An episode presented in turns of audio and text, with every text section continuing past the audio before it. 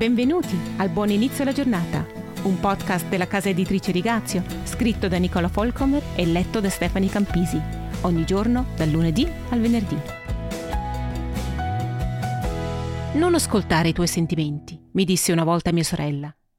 Ero sprofondata nella depressione più buia e dubitavo di poterne mai uscire.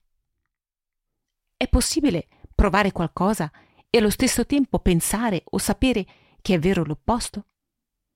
Quello che provo in un determinato momento è quello che sono, non è vero? O forse no? Abbi fiducia, dice Gesù in Giovanni 16:33, dopo aver affermato con grande realismo che la paura farà parte di questa vita sulla terra. Ho vinto il mondo, continua. Non dice e non promette di risolvere i miei problemi, né di cancellare le mie paure. Quindi questa paura fa parte della vita, ma non sarà lei ad avere l'ultima parola. La paura appartiene a un sistema terreno che ha una data di scadenza. Esiste qualcosa che ci può consolare in mezzo alla paura, una forza che è più tenace della paura.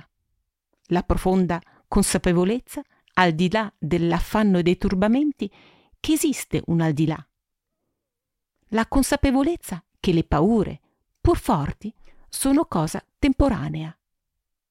C'è il buio più profondo, è vero, ma in mezzo a tutto questo ci viene tesa una mano.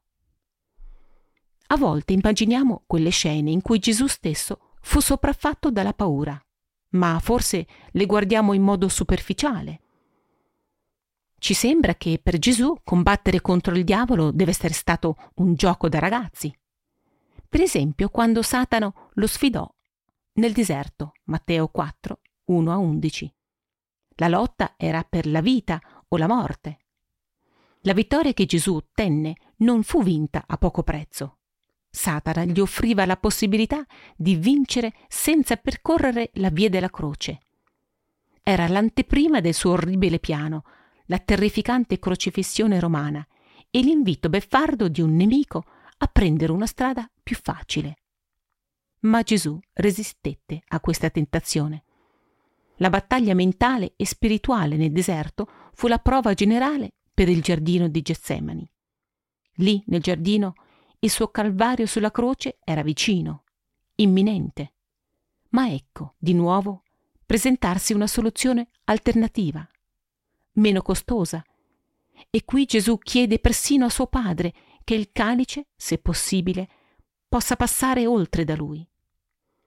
La forza di volontà per resistere a questo desiderio richiese tutte le sue forze. Probabilmente tremava dalla paura.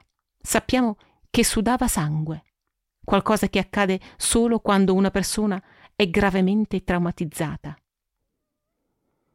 Sì, nel mondo abbiamo paura, ma mai tanto quanto ne ha avuta lui. Non possiamo nemmeno immaginare la paura che ha scosso Gesù. Ma quando mettiamo la nostra mano tremante nella sua, sappiamo che lui la terrà stretta.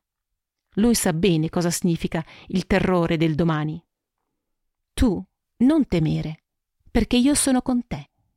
Non ti smarrire, perché io sono il tuo Dio. Io ti fortifico io ti soccorro. Io ti sostengo con la destra della mia giustizia. Isaia 41, 10. Dio infatti ci ha dato uno spirito non di timidezza, ma di forza, di amore e di autocontrollo. Secondo Timoteo 1, 7.